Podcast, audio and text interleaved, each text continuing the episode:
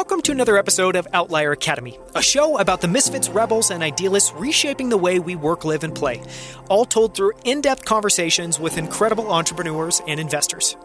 I'm Daniel Scrivner, and on the show today, we sit down with James Currier at the venture capital firm NFX for a deep dive into everything network effects.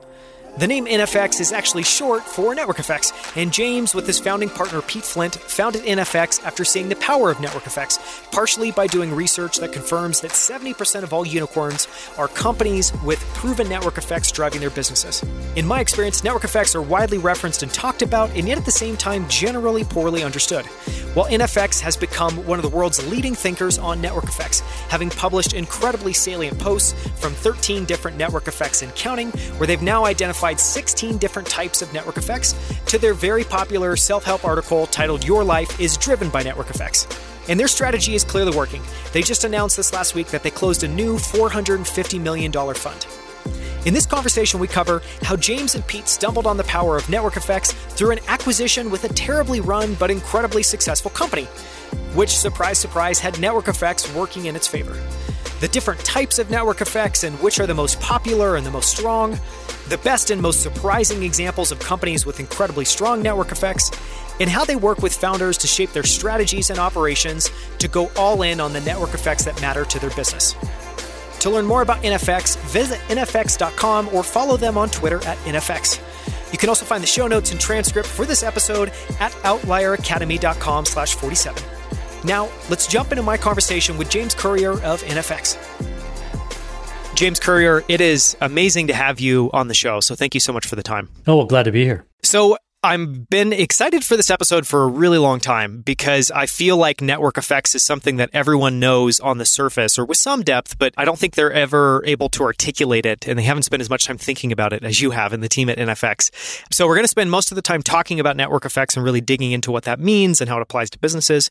But just to start, for anyone that doesn't know your background, can you give us a quick sketch of just your journey leading up to founding NFX? Sure. So I grew up in the Boston area in southern New Hampshire and in Duxbury, Mass, and went off to Exeter and Princeton and Harvard Business School on scholarship all three times, and then worked at Battery Ventures as an associate, smiling and dialing, trying to sell batteries money for equity to companies. Learned a lot about startups and the venture world there, and then started a company after business school called Tickle which was one of the first A B testing consumer user generated content viral things on the internet. And we were about the 18th largest website in the world for a long time when no one cared about consumer internet after the crash. And we then sold to monster.com and we took our winnings and we started an incubator and we tried that model. And we came up with three different venture backed companies that came out of that, which did well. And then at the end of that, realized that the way to go would be toward creating an investment vehicle like a venture firm or like an accelerator in targeting network effects businesses because we had had that insight. And so that journey sort of began in 2013 when we've had our first conference around network effects here in Palo Alto.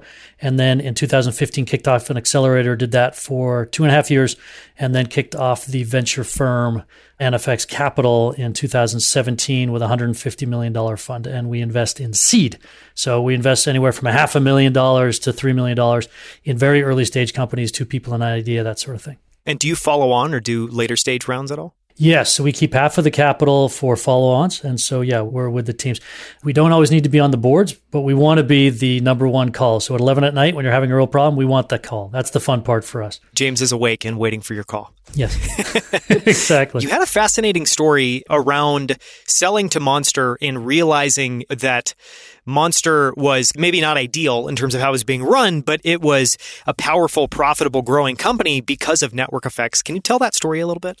Yeah. So we had started a company that was doing psychological testing and social networking and matchmaking. We're doing a lot of different sort of social media things between 99 and 2004. We had a $40 million business.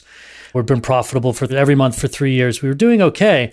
But uh, eventually we sold the business to Monster and they were a really horribly run company, actually. And we got in there and we're like, wow, this is amazing that they have $700 million of revenue and have a $7 billion market cap. And it's just a cluster in here. And so we realized that the reason that it was doing so well was because they had this network effect between the employers and the employees. And so the more employers are there listing up their job postings, the more employees come to look at the job postings and post their resumes. And the more resumes are there in the database, the more the employers are going to want to come and put their job postings there.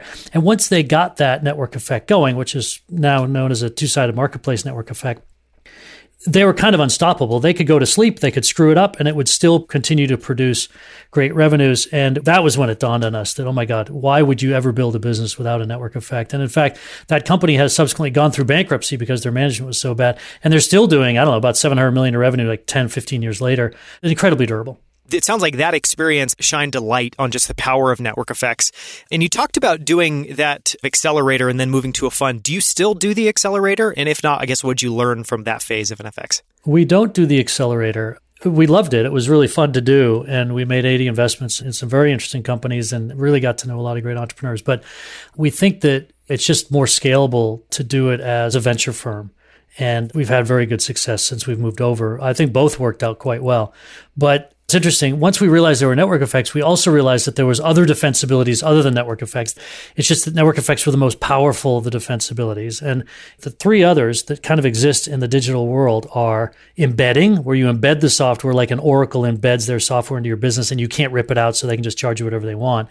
Another is just brand, where once you're using Google or once you're going to Amazon, you're just going to go. And then the third is around scale. So if you get very big and you have the lowest price and everyone's going to come to you. And this is sort of the traditional scale economics that we've known since the 1850s, since we had machinery. But those are now not as powerful as the network effect ones.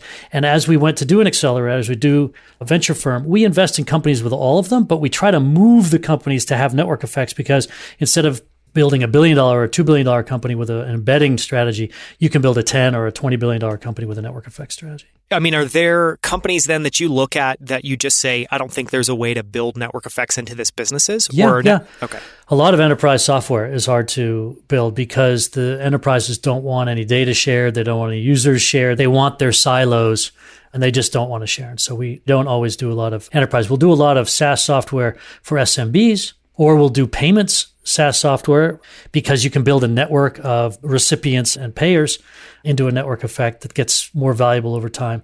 But straight up enterprise software, we don't do a ton of. NFX, the name of the firm, is short for network effects. Is that right? That's right. That's right. Which I like. Was that domain name available? Do you have to buy that domain name? we did. We found a professor actually on the East Coast who owned it, who wanted to use it for something around trading, international trading of currencies. And so we grabbed that from him and used it for network effects. So I want to move and dive pretty deep into network effects, but I felt like a good place to start would just be to talk about why network effects are so powerful. And as I was kind of researching this, this is your chance to grade and then add, add on to this. But the three things that I found were network effects helped create anti-fragile, more durable businesses. They improved both customer user acquisition and retention, which is really powerful, two ends of that funnel. And then the last one was, it seems like it skews outcomes towards power law extremes, meaning like winner take all, winner take most outcomes. To have that broadly right, and I guess how would you add or refine that? Directionally, that's right. Let me refine that a little bit. The key to understanding network effects is it's mostly about retention. Can we build more viral effects on top of network effects businesses? Yes, you can, but they're different playbooks. They're actually very different mindsets and different playbooks. And so, network effects, to understand them, you really just have to say, look, it's about retention. And basically, there's retention because there's value. When you build a product, you want to create value. And a lot of us think, well, I'm going to make this product that's going to have value. Hey, but what if you say, I'm going to let other people use this so that those people add value to my other users, not just my product adding value to other users. So Craigslist is a great example. This is a website that hasn't changed in 20 years. And still, it's a massive part of most cities' ecosystems because they only have one feature. And that one feature is that everyone is there. And it's not anything to do with the product that the team at Craigslist built. It's literally just that everyone's there. And so that's an extreme version of retention based on value created by other people being there, not by the product you built or the system or the data you have or whatever. And so I would focus us on realizing that's where the power of network effects comes. The other thing I would say is a lot of people think that network effects means it's a winner takes all market. Turns out that's just not true In certain cases, like Facebook and Google, that has been true. But even with Microsoft being as dominant and sort of they had 96% of things back in the 90s, you still have Apple coming along and creating their network effect iOS platform. And now they're worth 2 trillion, twice as much as Microsoft. So it's a winner takes a lot is the way I would put it. And when you look at things like Monster, you look at things like eBay and Craigslist and Amazon Marketplace, you see a lot of different companies being able to compete with network effects in the same markets. And so it's a quick thing that the press says it's winner takes all, but it's not really true. It's just winner takes a lot and winners can build multi-billion dollar companies pretty consistently if they hit those network effects and that's what we as investors like. Sure. On that durability anti-fragility side, so that's maybe not the reason. That is the reason. You were right. I didn't point out that the first thing you mentioned, the durability, the anti-fragility, that is the reason. That's the main thing. Okay. That's the qualitative thing that network effects gets you. Makes sense. Yeah. The way I put it is you go to sleep and you wake up in the morning and your business is stronger. Yeah, which I don't think anyone doesn't want that in their business, any CEO. What would be your definition of a network effect, just to start there and see if that's different as well, too? It's that every new user of a product makes the product more valuable to all the other users. The existing users. So a new node in the network improves right. basically the network. That's right. And you think, how does my second user help my first user get value? How does my 1000th user help my first user get value? If you run through that mental model, if you see that that could take place with the product as you've designed it, then you're starting to look at network effects. You talked about that a viral effect or a viral strategy, something that focuses more on user acquisition, is a very different playbook from network effects. Talk a little bit about why that's different, because I think for some people that might be counterintuitive or non obvious. Yeah, yeah.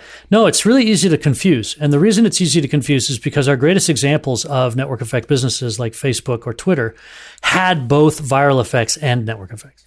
As we look at them, it, it was hard to differentiate what was going on. So, for instance, I could create a B2B marketplace between, let's say, a thousand different businesses that want to do a trade.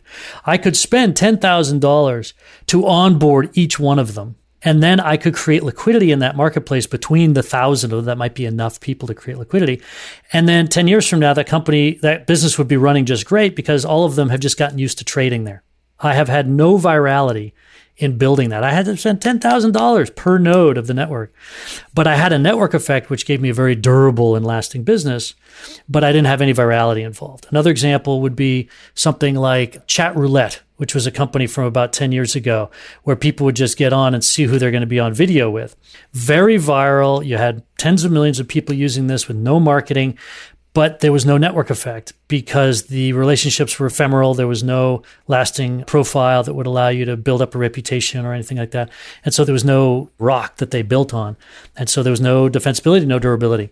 So you could have a lot of virality with no network effects and defensibility, and you can have a lot of defensibility without any viral effects. Yeah, that's a fascinating example because it seems like such a shame that that team or that founder wasn't thinking as much about network effects as they should be. I can give you tons of examples about companies that got viral because we were some of the first viral engineers. Stan Chudnovsky Michael Birch and I were, and Darius Contractor were some of the first people doing viral flows back in 2000, 2003, that time frame. And you thought everyone's going to be doing this, and everyone started doing it, but then no one took that next step, which we learned from Monster, which is no, you've got to actually build a network effect. It's fascinating. One of the things that you talk about a lot when you talk about network effects is just this idea of reinforcement. And it's an interesting principle, and I feel like it's really helpful in understanding the mechanics of it. So, can you talk a little bit about what that is and why it's important? Yeah. So, often what will happen is you put out a product and you'll find you have some sort of a defensibility. It could be that you're embedding, or it could be that you have a small network effect between all your users who are talking to each other or something through your product. That is the beginning of defensibility. Once you see that, you needed to and you want to, and it's actually easier to then reinforce that defensibility with another type of defensibility. It could be one of the other 15 or 16 network effects, or it could be embedding, could be brand, could be scale. And so that process of layering on one type of defensibility after another is how you get to build a big company. And we've done some breakdowns on our essays on nfx.com. If you look at the essays about Facebook and about Uber, and we use the network effects map and we show you where they started, where they woke up one day and said, Hey, wow, I've got this cool business going. Now, how do I reinforce it? And we walk you through the different network effects and defensibilities that they added and when in their journey so that you can see why Uber is still worth 80 billion despite having an asymptoting two-sided marketplace network effect that isn't super powerful. Yeah. And we will link to many, many resources on your site. As I was preparing for this, I mean, you guys have just created an absolutely incredible amount of great content in terms oh, of maps of network effects. So we will link to a lot of that here. I thought it would be interesting to talk about a couple of examples. And I feel like with network effects, everyone generally understands some of the examples you shared, like Facebook is a canonical example. What is a counterintuitive example or something that's a surprising example of a network effect that you've come across? QuickBooks. This is a little counterintuitive how this thing works. Basically, it works through the labor marketplace. So the product itself doesn't have any network effects because it's a single player game. An accountant or a team of accountants for your company uses the tool and they run your books, and no other company cares that they are using QuickBooks to manage their accounts. But the network effect comes through what we call an expertise network effect, where once I get trained on QuickBooks, I want to work on QuickBooks and I'm very facile on it. And so when someone advertises that they've got a job for an accountant and they say, I use QuickBooks, I'm like, oh, well, then I'll go work there. And then I stay on QuickBooks or I get hired and someone says, Hey, we use this other package. And I'm like, you know, really be easier for me if I could just use QuickBooks. I'm really familiar with that program. So I have an expertise in that. And then what the founders of the companies think is, well, well, let's just use QuickBooks because there's so many people who know that program and prefer that program. And so they make the choice for the product, not because of the product, not because of a network effect in the product itself, but because they're anticipating that over the next few years, as they go to hire different accountants, if their accountants churn, they're going to want to be on the platform everyone else is on. And so that's a counterintuitive sort of network effect that works through a hidden mechanism of the labor markets. That's a fascinating example. I've spent a lot of my career in design, and I feel like that absolutely happens with design tools. It used to be Photoshop, now it's Figma and Sketch, and those are literally in job descriptions. That's the tool the team works in, and it's interesting that expertise network effect. I came to be able to articulate that so well after a conversation at the NFX offices with Scott Cook from Intuit. He came by because he himself, like me, is a network effects wonk, and he just wanted to jam and we just covered whiteboards with all these different network effects. And he explained that he's been looking to add more network effects to his business. And then he and I kind of diagnosed that one, and he articulated it well to me. That's incredible. I am probably going to butcher this number, but uh, you have an article. I think it covers the 13 network effects. How many network effects, different types, have you guys classified? It's funny. We published that article about three years ago, three and a half years ago. And the title of it is 13 Network Effects and Counting. and we now have three more network effects, two of which we've published, and the 16th we haven't published yet. I love this because the image in my mind is that you guys are almost like studying wildlife and trying to classify the different types of species of a given animal. And it's just like the approach you've taken with network effects. I think it's fascinating. I'm the David Attenborough of network effects. there we go. That is the new title after this interview. I'd be curious for your favorite all time example of a powerful network effects business. And it can be, I'm just looking for something, again, counterintuitive or interesting to flesh out people's understanding. Part of that is an example, for instance, that I've heard a million times. I'd also be curious for your thoughts on is something like Visa or MasterCard as these kind of all time amazing network effects businesses. So do you have a favorite either business or just type of network effect that you love? I think one thing to point out to people to help them understand is a company like Waze it's not necessarily counterintuitive, but it is interesting because it's one of the really best examples of data network effects, which are actually quite rare out in the wild. A lot of people talk about data network effects, but they generally don't actually have that much bite to them in the marketplace, in the real world marketplace, but Waze does. And the Waze is that app that you put on your phone for getting through traffic faster. Amazing in LA. right?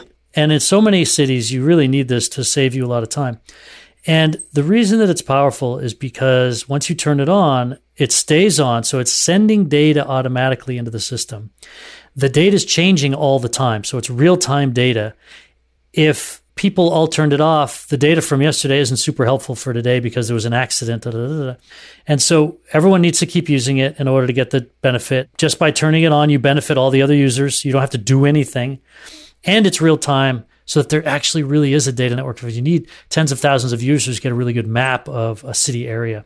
And so the threshold to get to a good network effect and compete with Waze is difficult. So I particularly like Waze, and I can use them as examples of lots of different types of network effects, particularly that data network effect, which is so rare. Yeah, it's a fascinating example. What's your sense of Tesla? And do you think that they're building a data network effect with the data they're collecting from cars? They're going to try, and I think they're clever enough to actually be thinking the forward about this. It hasn't shown up to me in their product yet, but I can see that they could turn it on pretty easily. And if it were me, I would have already turned it on. I should have collision avoidance with other Teslas. I should have Waze with other Teslas. I should have trivia games that I could play with other Tesla owners who are on the same commute with me. You could also see Tesla creating a network effect around their home batteries, saying, look, if you get another Tesla battery, you can share electricity with a neighbor of yours so that you as a block could be more durable and more fault tolerant because this protocol will balance the loads between the two batteries and draw the energy off it when it's cheapest. And you as a network will perform better than you as an individual. I don't know if they're going to build that into their home batteries, but I would if I were them. Yeah, I hope Elon Musk comes and has a whiteboard session with you, all about the network effects to put into that business. I want to talk about one more example, which is that article I referenced that was 13. Now we're up to 16 soon. Different types of network effects. We have this amazing visual that's basically starts with this inner circle and then radiates out. And the idea is the network effect in that inner circle is the most powerful. And you refer to that network effect as the personal direct utility. Can you talk a little bit about that one and just share your favorite example or an iconic example? You're right. The network effects at the center of that colorful disk are more powerful. And the first one is physical, which is like a Comcast or a telephone network. And even Visa, right? They've got the Visa readers and what. So that's very powerful. And then you start going out from there. And then you've got a protocol network effect like an Ethernet or a fax. I mean, people are still using faxes, right? I mean, let's not forget. Which is insane. Yeah. It's insane because it's a great network effect very durable. And then the third layer out, which is what you're talking about, is this personal direct network effect. And that was revealed, interestingly enough, over time because Facebook had found a personal direct network effect and it was pretty strong. But the fact is, if I stop using Facebook, I'm okay. My life doesn't end. However, if I stop using WhatsApp and my wife says, You got to pick the kids up, I've got a flat tire, and I don't get that message, I'm screwed. So there's a lot of utility to WhatsApp. And so the personal direct utility network effect is actually stronger because I really can't leave WhatsApp or Facebook Messenger or wherever I'm doing my messaging. And so when Facebook saw that WhatsApp had created a stronger network effect, they were willing to pay anything to buy that company. And I think the original offer was 8 billion I heard and then it went up to 13 and then went up to 19 in the end it was 21 billion which was about 10% of the value of facebook. And i think zuckerberg was very smart to pay 10% to grab whatsapp because it is such a powerful direct network. And when they saw it they said well let's take facebook messenger and basically replicate it for the us market because whatsapp was generally outside the us and so they had both facebook messenger and whatsapp focused in on this personal direct utility network effect I think they were very, very smart to do that. It was one of their great moves that they made as a corporation. And just to underscore the two you talked about, so it sounds like the first one would be a physical based network effect, and then the second would be some sort of just network network effect like Ethereum or Visa or something like that. Yeah. That's right. So what I mentioned was just physical, meaning if I'm Comcast, I've laid down these oh, cables. Oh, yeah. You're going to go want to lay those cables? I don't think so. Look, I think Comcast has the lowest NPS score of any company in America. Why? Because their network effect is so durable that no matter how bad they are, we can't do anything about it. Yep. Which, as an investor, as a student of businesses, you have to admire. I mean, it's just incredible. You know, Charter does the same thing, and it's super counterintuitive, especially in startup world, that you can build just an incredibly profitable, durable business while providing an average to mediocre to just poor customer experience. But that's the power of network effects, which is what yeah. we saw with Monster. So I want to ask one more question, then we'll move on to operations for a network effects focused business. And that question is Facebook's a really interesting example where it has individual products and it's a conglomerate at this point. And it seems to me like it's an interesting example of a conglomerate being able to be a maestro of network effects and lay those into all of their businesses.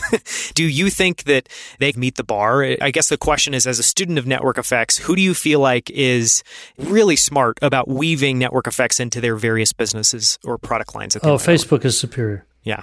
They get it as well as anybody.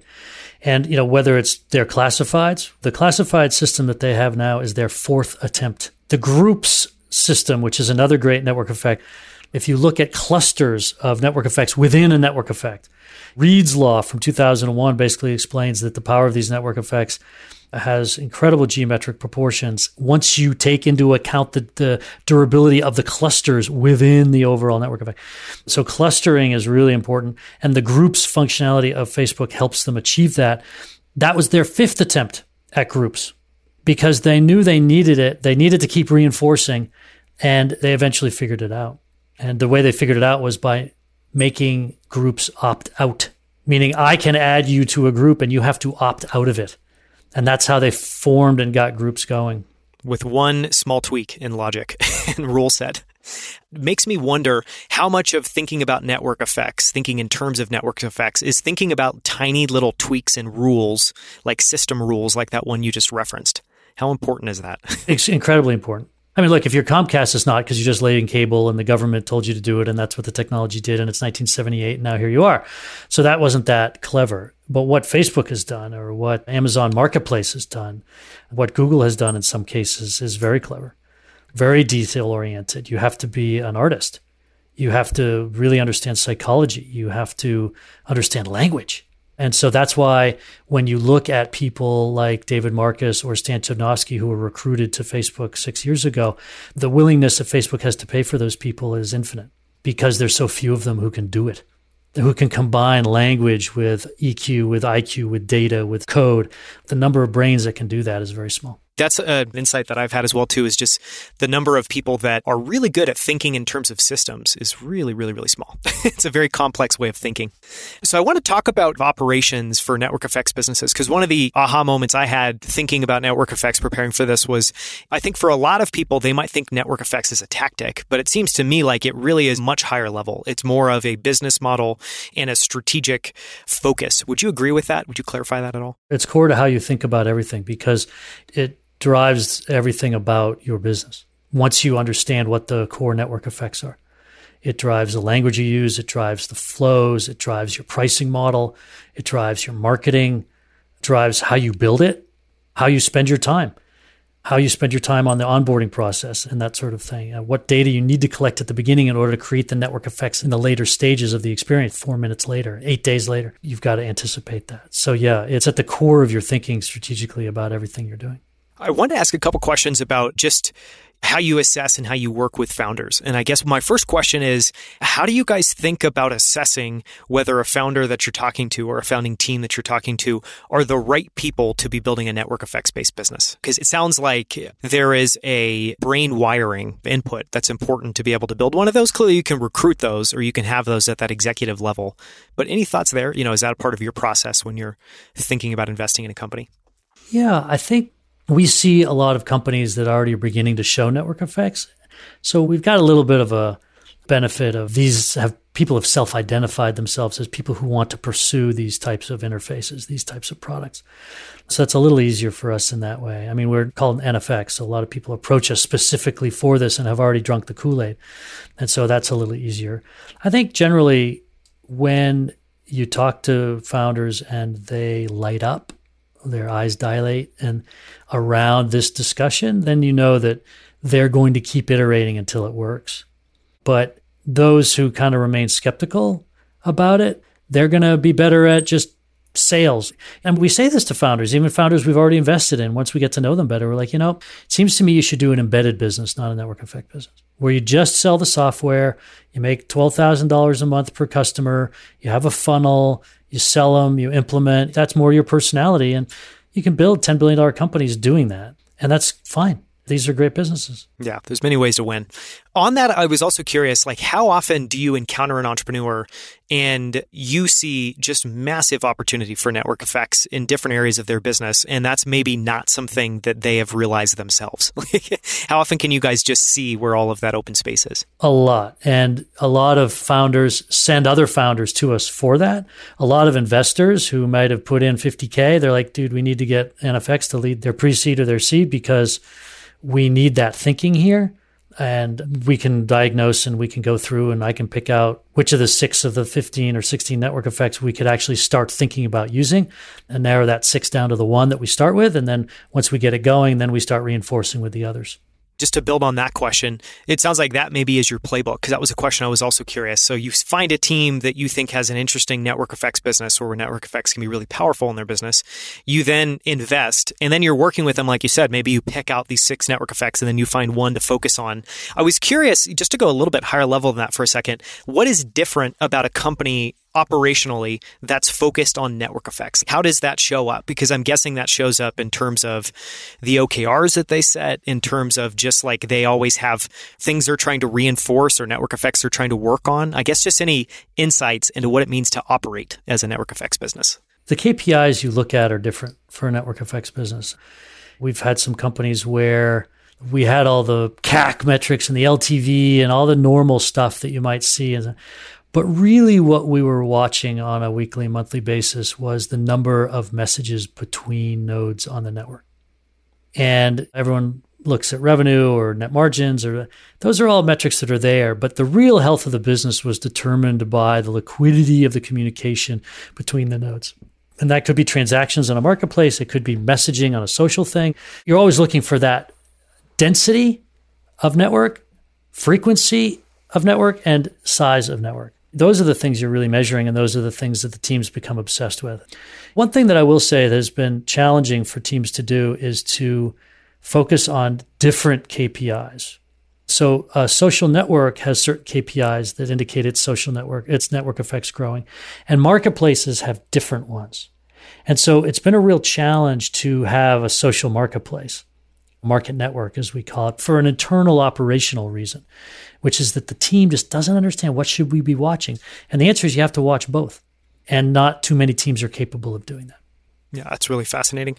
I want to talk about some lessons learned and some advice you might have for founders. And the first one is knowing that NFX was founded in many ways in 2013. You now have what going on nine years, almost something like that, in terms of learnings. So I'm curious, what has evolved in your thinking about network effects, or what did you initially think was important that you've disqualified now? Or I guess thinking about the major deltas between thesis and thoughts when you first started and now? Yeah. So I continue to believe that when you look at all these defensibilities, including the 15 network effects and the other three embedding, scale, and brand, it's like painting a picture. And every company is its own work of art, and that the founder is the artist. And when we advise companies, we say to them, look, if it were me, I might do it this way but you have got to do it the way that feels right to you because ultimately this whole thing needs to be organically you. Because no great thing was ever done by a committee, certainly not by a committee of a guy like me sitting on your board. It's got to be done by you. So that is true. You are painting with these different colors as you approach the strategy of your business. And yet, where I've been wrong is what I just mentioned, which is the difficulty most people have had in operationalizing the pursuit of these different network effects. And that's where the challenge is. Yeah. Once you get toward a reinforcement moment, that's where you have these operational challenges. Now, Facebook hasn't had it. They've operated incredibly well, perhaps because their core network effect was so powerful that it created a lot of air cover. Same thing with Google. I mean, 95% of the revenue still come from the same product they had in 98. And so that might make the operations of that easier as they reinforce with defensibilities. But I've been struck by the challenges many companies have had with operationalizing at such an early level, uh, multiple KPIs. I love that analogy you used of every business being a work of art. And I feel like that's an uncommon way of thinking about business, but it's something that I like. It seems like it's not brought up enough. And I think that's really interesting. I want to dig in on that because I want people who are founders to understand this that I was not born six foot five. I can't play in the NBA. I was not born so I could paint very well. I've tried many times. I was not born so that I could play the piano. I've tried. I'm just not talented in those ways. But I did have enough talent in this way to do business well. And I wanted to make business my art. And I think you should be encouraged that this is an art and you can bring your artistry to it. And it's a beautiful way to live life because your art touches your employees and your customers and it touches the world and it's dynamic. And much of art is not.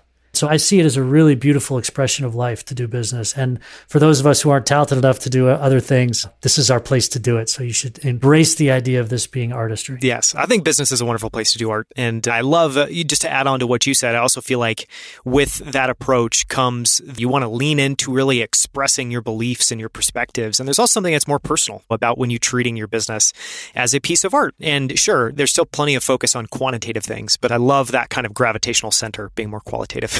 more artistic. I think that's interesting. Something I love about your model is when I look out at the kind of venture landscape, most firms generally are going to be kind of vertically focused or they're going to be more narrow in terms of what their thesis is and what they invest in. You guys are very different. You have a, basically what can be referred to as a horizontal thesis where you're focused on network effects, which allows you to look at super wide set of opportunities that also changes every single year or I'm sure in real time. Talk about what's unique about that and what you enjoy about that model. Well, I love it because we're investing in SynBio or tech bio, if you will, sort of computational biology. We're discovering platform network effects in that space. We're teaching the firms to embed their software in the hospitals where their diagnostics are being run. We are finding all sorts of ways to bring defensibility to those businesses that isn't IP related, isn't patent related. It's a good way, but the best way is again network effects. And obviously the crypto world Nothing exists in crypto without network effects. There's nothing, there's no company without network effects in crypto at all. And in terms of winning deals in the crypto space, we've had our great success in that because they all want to build real businesses, not just crypto businesses, and they all need network effects. And so they want the expertise in that. And so we're really good partners to crypto companies. So these are new segments that have emerged in the last four or five years that having this perspective about the real mechanisms for businesses becoming big that allows us to bring that expertise to each of these verticals as they emerge and grow and get bigger and more important. Just knowing a little bit about you and Peter, it feels like you're very Pete Flint. Sorry, Pete. Yeah, sorry, Pete he doesn't Flint. go by yes. Peter; he goes by Pete. You guys just seem incredibly curious, and so it seems like your model also inherently leans into that curiosity, where you can invest in and learn about the things that you're most excited about, and at the same time, your portfolio is this series of experiments and network effects that you can triangulate across and take learnings from one business and apply it to another. Am I right there? oh yeah, it's incredibly intellectually stimulating. I mean looking at buy now, pay later in Brazil, or looking at, I mean, there's so many different businesses that you could bring these things to. So, yeah, we're constantly learning. It's a joy. Okay, I had one more question, which is obviously with your focus on network effects, it seems to me like you guys must have brought some of that to your approach to building NFX. how do you think about the network effects in that business, or how have you approached it in that way? I mean, venture capital has traditionally not been a network effects business. And we're trying to bring them into our business in two different ways. One is through software. So we've built two products that have some network effects. One is called Signal, and it's signal.nfx.com. And that's essentially the investing network and people get their investing profiles. So if I'm a CEO of a company and I might be doing some angel investing on the side, I have my LinkedIn, which is my professional profile, and then I have my Signal profile, which was my investing profile. And then I can connect to the other investors that I typically invest with. And then founders can find me by searching on Signal. And, you know, we have almost 75,000 founders a month searching on Signal for investors. And that's a network that's growing. And we're going to be building more and more tools to allow those investors to collaborate and communicate as well as communicate with the founders. So that's ongoing. And then we've also built a thing called BriefLink, which is basically DocSend just for startups. So it's DocSend plus you add in a video plus you answer 12 questions that every investor wants to know before they take a meeting. And you're going to then meet with them after they've read your brief link. And that meeting is going to be much more efficient because they are going to know so much more about your company that you can get past the first 25 minutes of the uh, discussion. So BriefLink is growing incredibly quickly right now. And that also adds to the sort of overall ecosystem network effect. And we're going to be evolving that over time. So those two products are out there. They're free to use and lots of people using them doing great stuff. The other way we try to add network effects to our business is through our guild. So we don't actually call our portfolio a portfolio. We actually think of the companies we invest in as a guild and we put in a lot of time and money and energy to introducing them to each other so that they can form their own keiretsu, their own guild to help each other. And while we are off doing new deals or we're having board meetings, they can be helping each other. There's also a website we use internally called Gilder, which we built, which is essentially a Facebook for our guild. It's called Gilder. And there's 450 different videos and checklists and PowerPoints that educate people. There's vendor deals, there's message boards, there's Q&A. There's just a lot of resources for the founders to very quickly get to what they need to get to. We got playbooks that people keep adding to so that if you want to develop culture at your company, you can do it in nine hours. You don't have to get a consultant. You don't have to spend six months. There's all these real shortcuts that have been developed over time by the companies in the guild that we have codified and captured and then represent to everyone. So we're really giving everybody the cheat codes through this sort of Facebook, which has its own network effect internally to the guild. Those are fascinating examples. Where did the inspiration come for calling it a guild or keiretsu and thinking about it in those terms? I think a Kleiner tried to call their thing a keiretsu back in like 2000, but that's not where it came from. So it's not a new idea. The inspiration just came from the fact that I, as a founder, spent a lot of time collecting the other CEOs in the Bay Area to have dinners with or lunches with. And it was a pretty inefficient process. And ultimately, so much of my best learnings, my KPIs, my insights, the things that really helped my company break through came from those lunches and those dinners and those breakfasts. But it was a lot of heavy lifting. And so we figured if we could make those lunches, breakfasts, and dinners and meetings happen for the founders on the calendar, we would accelerate their growth in the same way that our growth was accelerated by being here and in the mix, but putting the effort in. And Pete and Gigi also felt the same running their own companies. And so we try to help the founders do that.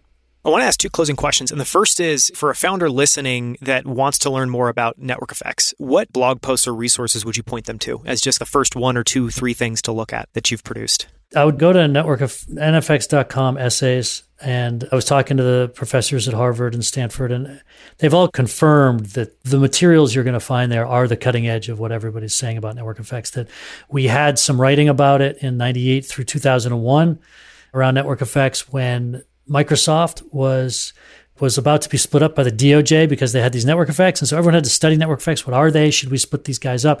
In the past, the DOJ was splitting up giant scale effect businesses like oil and steel. And that's what those laws were built to manage. And so when they saw this new beast in 98, they were like, what is this? They had never seen a network. They didn't know what it was. And they had split up AT&T in 84, which had a network effect, but they didn't really call it out then. They didn't really understand it. And so there was a bunch of writing 98 to 2001, and then everyone kind of forgot about it for a while. Tom Eisenmann at Harvard did a bunch of writing between 2004 and 2007, but it really wasn't picked up again until we did back in 2015. So that's the place. Tom Eisenmann over at Harvard, he's got some great essays on this. There's a great essay by Harvard, Increasing Returns to Scale. That was the original one that kicked it off in the early 90s. But that's it. There's not a ton yet. It's surprising given that it's produced more than 70% of all the value in tech, and tech is the world. Yeah. And we will link to, we'll find, I already have a list I have created as part of this of some of my favorite resources. We'll add all those to the show notes. So for anyone that's interested, they can obviously go to nfx.com. Is there any other way they should get in touch with you or follow what you're working on at NFX? Yep. Just sign up for the newsletter, and we send out probably a, a weekly email with the new content that comes out. That's a good way to do it. And then, if you've got a company, fill out a brief link. Just send me a link. And I don't see it until you send me the link. It's yours. It's totally private too. And when I get on, you'll be able to track me. It's basically a weapon for you against the VCs. so I would use BriefLink all day if I were you. Yeah, you're arming the rebels. Well, thank you so much for the time. This has been an incredible conversation. Great to see you. Thank you so much for listening to this episode. You can find the show notes and transcript at outlieracademy.com slash 47, including links to everything we discussed, as well as a collection of five books, articles, and videos you can explore to learn more about network effects. For more from James, listen to the short bonus interview that follows this one, where I dive into everything from James's habits to the tools he loves, his favorite books, and more, all in less than 20 minutes. And if you enjoyed this episode, please share it with a friend or leave a short review on Apple Podcasts to help other people find the show. To explore more incredible interviews with guests like Scott Belsky, Kevin Kelly, and the founders of Titan, Rally, Primal Kitchen, and Superhuman, visit us at OutlierAcademy.com. Thank you so much for listening. I'll see you right here next week on Outlier Academy.